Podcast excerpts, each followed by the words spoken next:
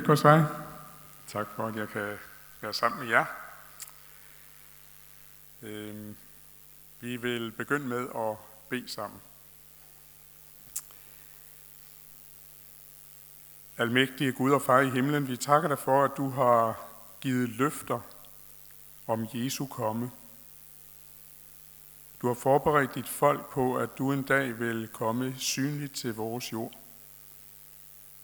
Nu beder vi også om, at du vil gøre os stille for det, som du har lovet. Giv os at forstå, hvad du har besluttet og planlagt, og som du også lod ske, også gennem det, vi nu skal fejre snart i julen. Kom du og vær midt i blandt os. Amen. Vi skal i dag læse en tekst fra Esajas' bog, øh, det sidste vers i kapitel 8, og så øh, seks vers i kapitel 9, og et lille afsnit også i Mikas bog. Der står sådan,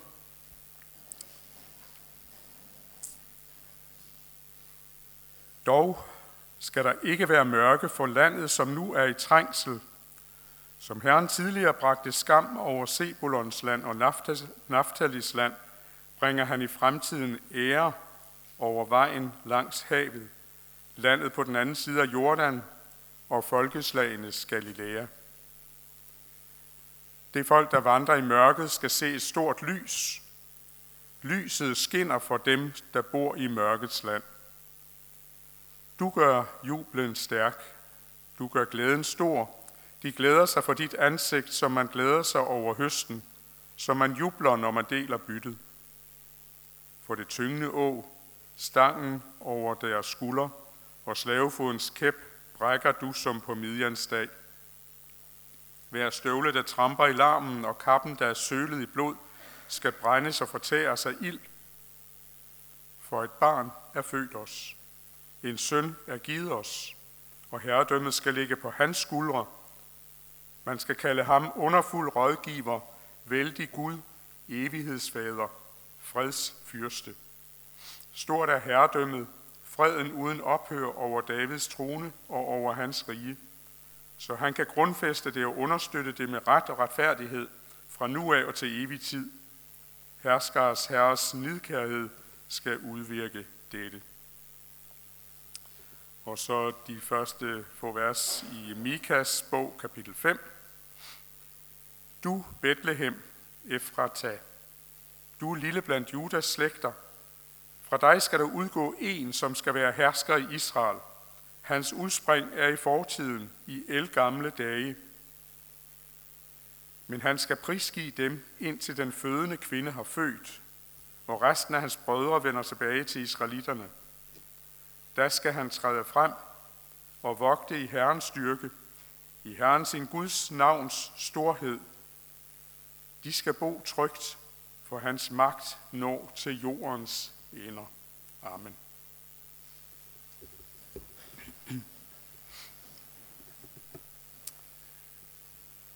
Fredsfyrsten fra Bethlehem. Det er temaet over teksterne her. Om knap øh, tre uger er det jul. Vi er i adventstiden, hvor især børnene venter på, at nu må det snart blive jul. Og for dem går dagene nok lidt langsomt. Vi kender alle sammen til det at vente på noget. Og så kan ventetiden let komme til at føles rigtig lang. Vores øh, tekst her i dag handler også om forventning. Jøderne ser frem imod, frem imod, at Guds lovede indgreb i verden, at det skal ske. Hvornår sker det, som Gud har talt om og lovet? Han har jo flere gange i det gamle testamente sagt, at han vil sende en messias, en frelser fra himlen.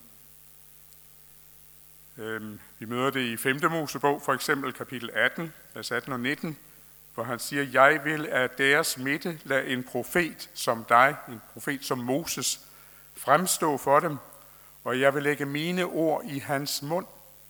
Han skal forkynde dem alt det, jeg befaler ham, og den, der ikke adlyder mine ord, som han taler i mit navn, vil jeg kræve til regnskab. På samme måde gav Gud også et løfte til David i 2. Samuel 7.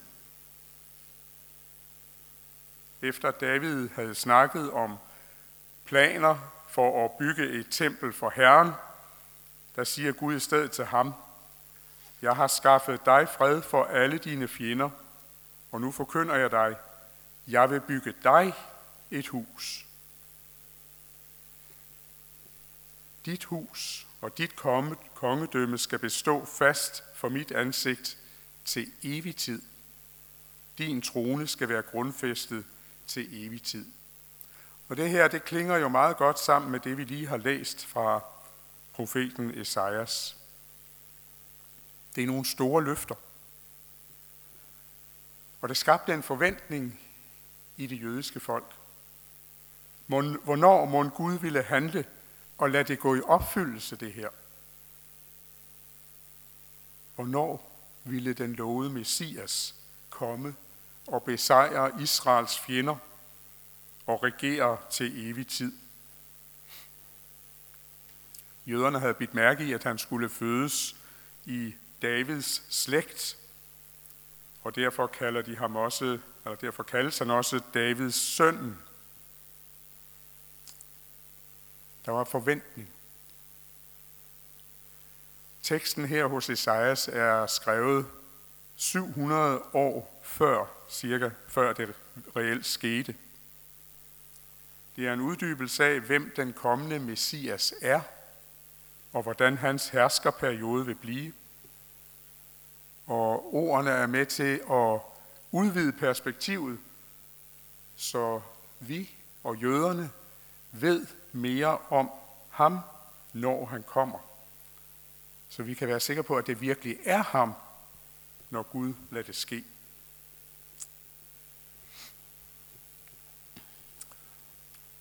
Forventningerne øges også med denne Esajas' profeti. Det er ligesom børnene, når man tænder adventskransen, først det ene lys, og så to og tre og så videre, jamen så vokser forventningen, eller det kan være pakkekalenderen, som man tager en efter en der, og så er det ligesom, man øh, er på vej mod det egentlige, mod det, der skal ske i selve julen. Hvad fortæller Bibelen os om Messias, som Gud en dag vil, vil sende til jorden? Der er noget om geografien. Der er noget om, at han bringer fred og sejr, men ikke ved krigsmagt. Der er lidt om, hvem han er, hvordan han er, og hvordan han udøver sin magt.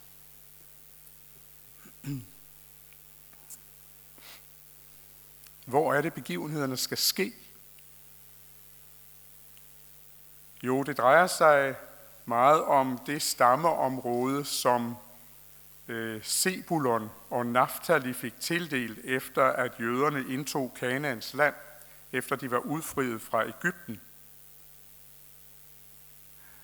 Det er det, de to steder, Esajas peger på.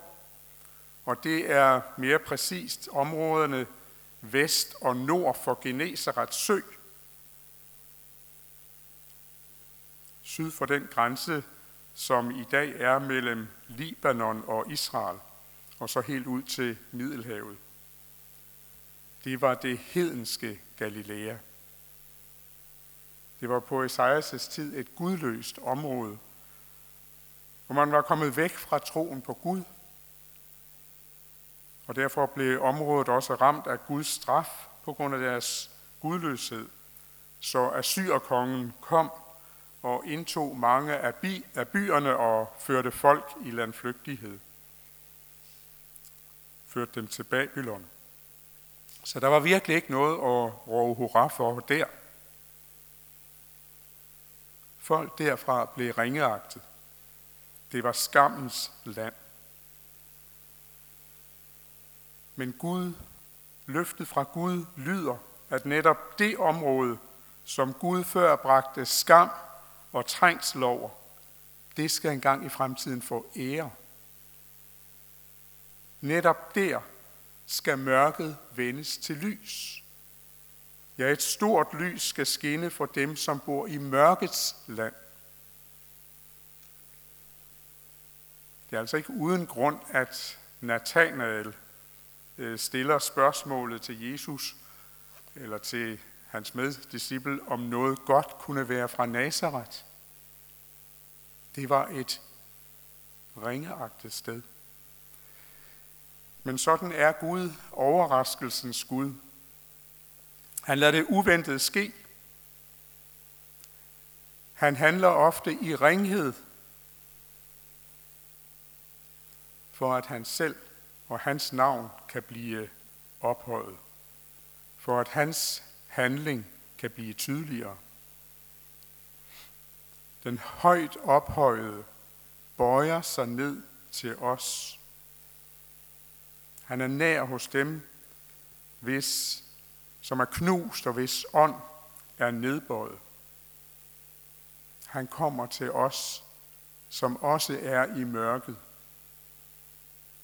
Og han vil opleve det knuste hjerte. Han vil skabe liv og lys for dem, som er i mørket. Og det er jo et fantastisk budskab, også til os, som oplever en verden, der ramler sammen om os, hvor smerte og sorg også kommer tæt på.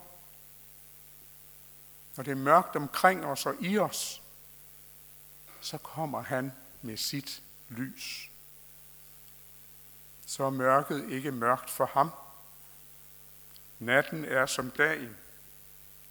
Gud vil bringe lys ind i vort mørke.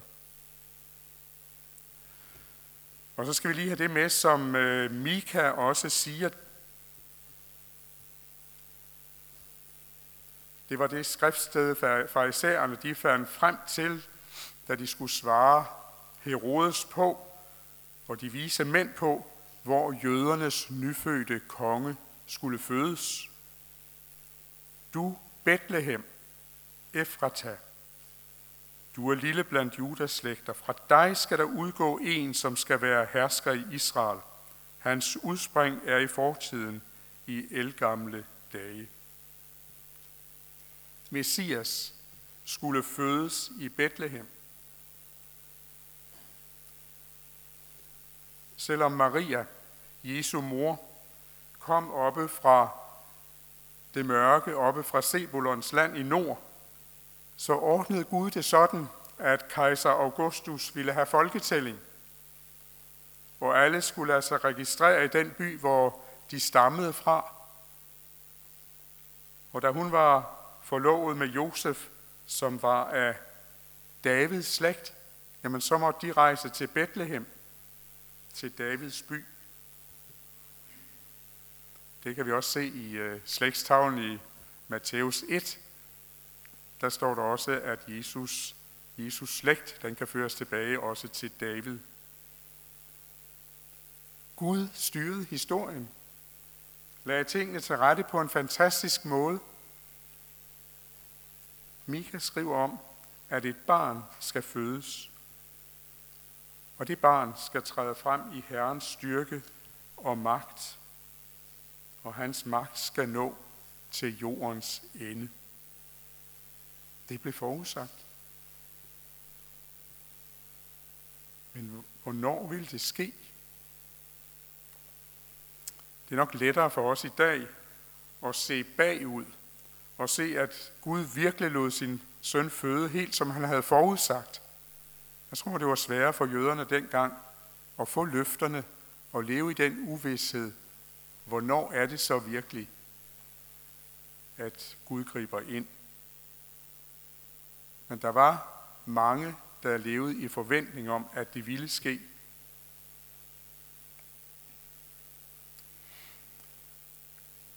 Den nyfødte bringer fred og sejr. Man kan godt blive helt høj af at læse Esajas' profeti. Midt i mørket, der taler Gud om lys om glæde, om jubel, om sejr. Der er noget ovenud fantastisk over Guds omtale og, og formidling om det barn, som skal fødes. Det barn, som han vil give til os. Barnet bringer glæde med sig. Barnet bringer jubel. Det er jo en dejlig følelse, når en overstrømmende glæde ligesom sprudler og fylder, så man næsten ikke kan få det udtrykt.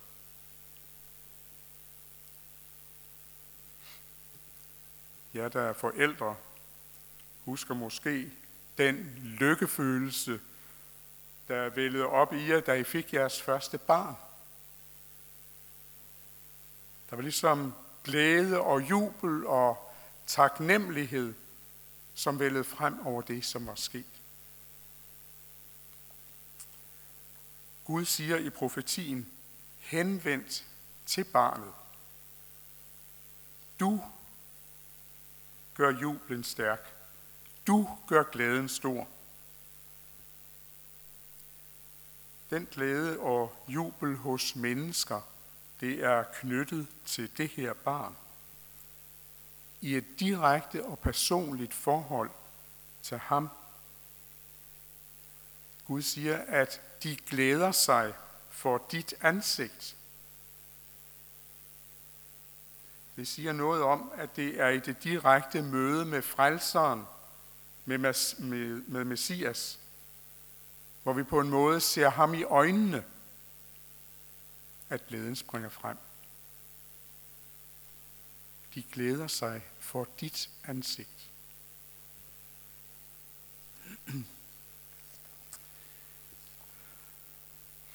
Det er sand juleglæde, når barnet bliver den centrale. Når vi glædes over hans komme til verden.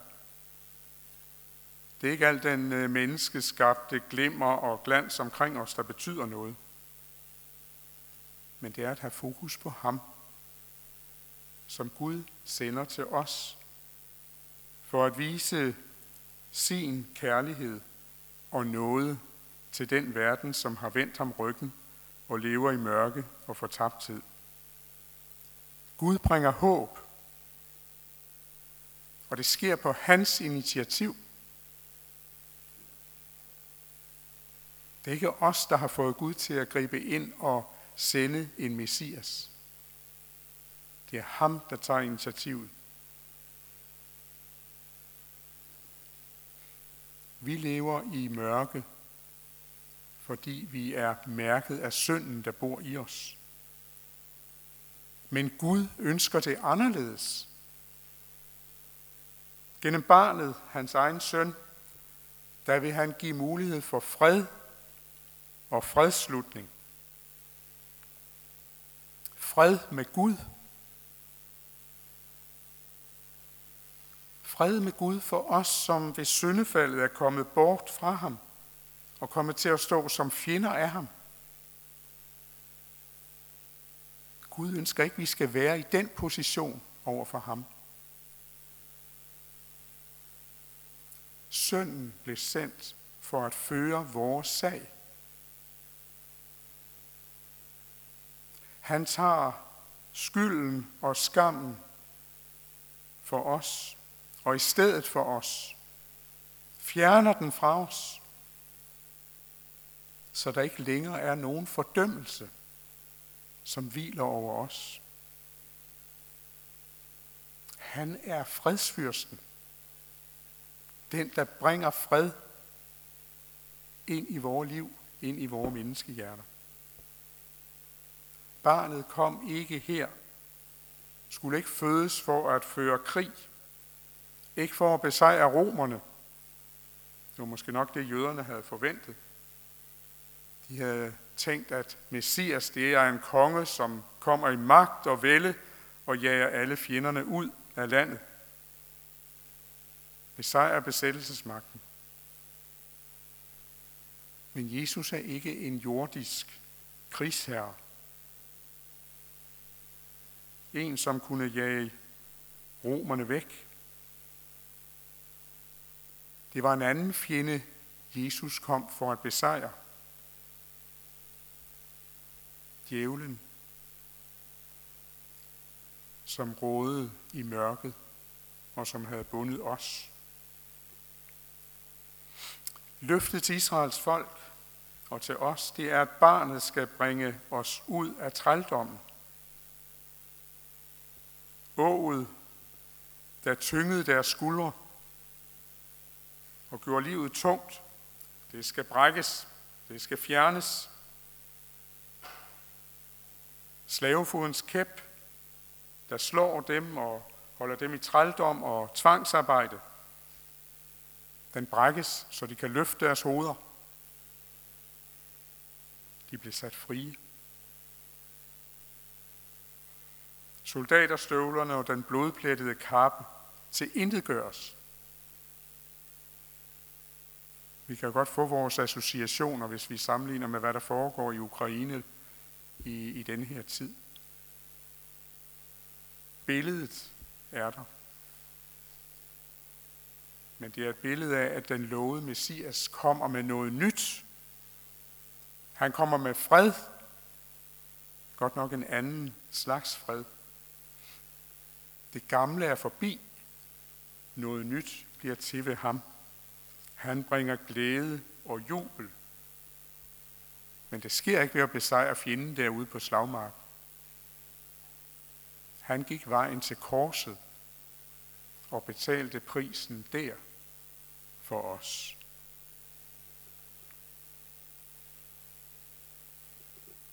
Det var vores åndelige fjende, han besejrede. Ham, der har gjort, at vi er født i synd og er bortvendt fra Gud.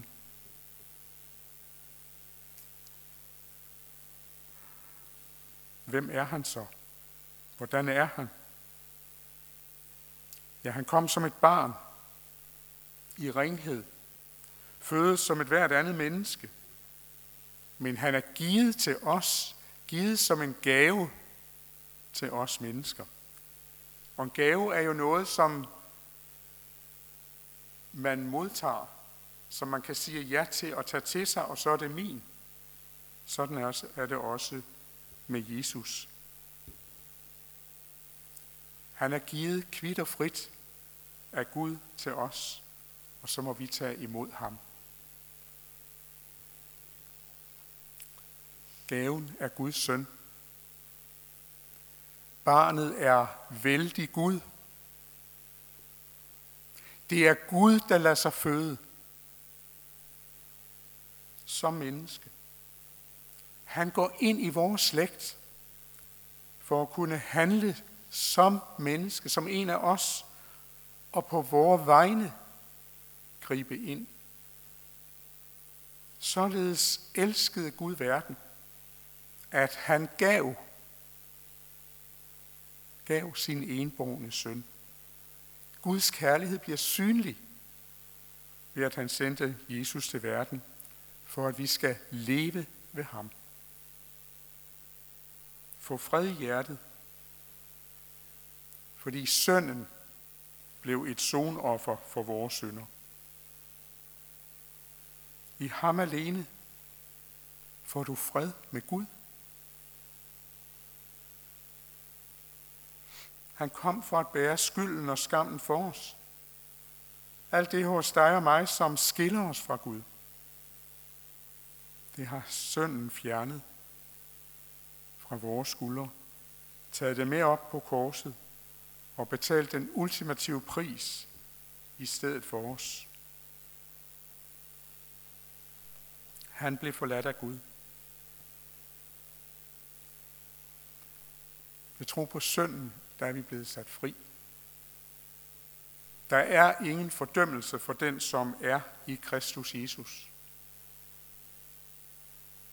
Din synd er sonet og slettet ud ved hans blod. Det var det, han kom for. Det var derfor, han blev sendt. Du kan have fred med Gud, fordi Guds søn ved sit offer giver dig en evig retfærdighed. Barnet er vældig Gud. Fredsfyrste. Han er også den, der er evighedsfader og underfuld rådgiver. Barnet er fra evighed af og var med, da Gud skabte verden. Vi kan så let komme til at tænke småt om Gud og om barnet. Han lå jo der hjælpeløs i krybben. Og det kan virke så romantisk omkring jul med det lille barn. Men han er Gud fra evighed af. Han er vores fredsfyrste, vores redning, vores frelser. Barnet har oprettet et nyt og evigt rige, som ikke er synligt, som ikke har landegrænser. Det er et fredsrige. Ikke et rige, der herskes med våben og våbenmagt. Man kalder det himmeriget eller Guds rige. Og det vil altid bestå. Være fra nu og til evig tid. Og det vil blive udbredt over hele jorden til alle folkeslag. Dem, der kommer til tro på barnet, på Jesus, bliver borgere i det rige. Det er et rige, der består af mennesker, der har taget barnet til sig og fået fred med Gud ved ham. Og det betyder, at den kineser, som måske sidder i fængsel for sin tros skyld, er borger i, Gud, i Jesu fredsrige. Eller den kambodjanske unge, som på kollegiet i Siem Reap har hørt om Jesus og taget imod ham. Hun har del i Jesu rige. Eller de mange etiopere, som i vækkelserne har taget imod ham, der har besejret Satan og er stærkere end ham. De er blevet døbt og tilbeder barnet og er med i hans fredsrige. Eller den iranske flygtning, som kom til Danmark og mødte omsorg fra kristne her og hørte evangeliet og kom til tro. Han er med i dette evige rige, som Jesus er fredsfyrste for. Og det rige, det er også for dig og mig. Selvom vi ikke er jøder. For Guds rige er for alle folkeslag. Han elskede verden Og vi får del i hans rige, når vi tror på ham, Gud selv har sendt til os. I Efeserbrevet 2, der siger Paulus, at nu da I er i Kristus Jesus, er I som engang var langt borte ved Kristi blod kommet nær. For han er vor fred. Han er vor fred, og derfor er vi kommet Gud nær ved ham, for han nedrev den mur af fjendskab, som skilte både jøder og hedninger fra Gud. Han har stiftet fred på korset, skaffet forsoning for alle dem, der vil tage imod Jesus. Barnet, fredsfyrsten fra Bethlehem, kom for at åbne en adgang ind til faderen. Ingen kommer til faderen uden ved ham. Han er vejen. Og derfor må det her evangelium også forkyndes ud over hele jorden, så Gud ved sin ånd kan skabe troen i menneskers hjerter. Og dem, der bliver borgere i Guds rige, giver han evigt liv i en ny verden uden synd. Og der vil Jesus være sammen med os i al evighed med sin fred. Det er noget, som vi har del i nu, men som skal blive synliggjort en gang. Han har købt os til at få del i det. Så højt er vi elsket. Så Gud ikke bare forudsagde barnets komme, men lod det ske julenat, og han har også givet løfter om en evig fremtid. Ordet blev kød og tog bolig i blandt os, og vi så hans herlighed. En herlighed, som den enborne har den fra faderen, fuld af nåde og sandhed. Og alle dem, der tog imod ham, gav han ret til at blive Guds børn, dem der tror på hans navn. Fredsfyrsten fra Bethlehem inviterer os til at tage imod ham og til at blive borgere i hans fredsrige.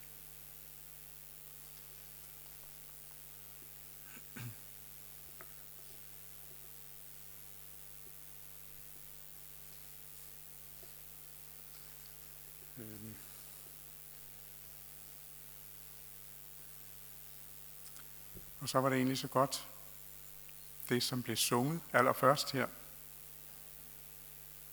Is there room in your heart for God? Det var det spørgsmål, vi blev mødt med. Er der rum i dit hjerte for Gud? Lad os bede. Kære Jesus, vi takker dig for, at du er opfyldelsen af løfterne, også som Esajas og Mika skrev om. Tak, at du er barnet, som blev født i Bethlehem. Du er fredsfyrsten. Du er den, der giver glæde og jubel og fred. Tak for, at du inviterer os til at tro på dig og have dig i vores hjerter. Herre, vi beder om, at du vil gøre stille for dig også denne advent og denne jul, så det ikke bare bliver noget tradition eller noget, vi har hørt så mange gange, men at det bliver noget levende, noget virkeligt, noget som øh, vi tager imod og glædes over. Herre, vi beder om, at du vil komme os nær gennem dit ord og velsigne os. Amen.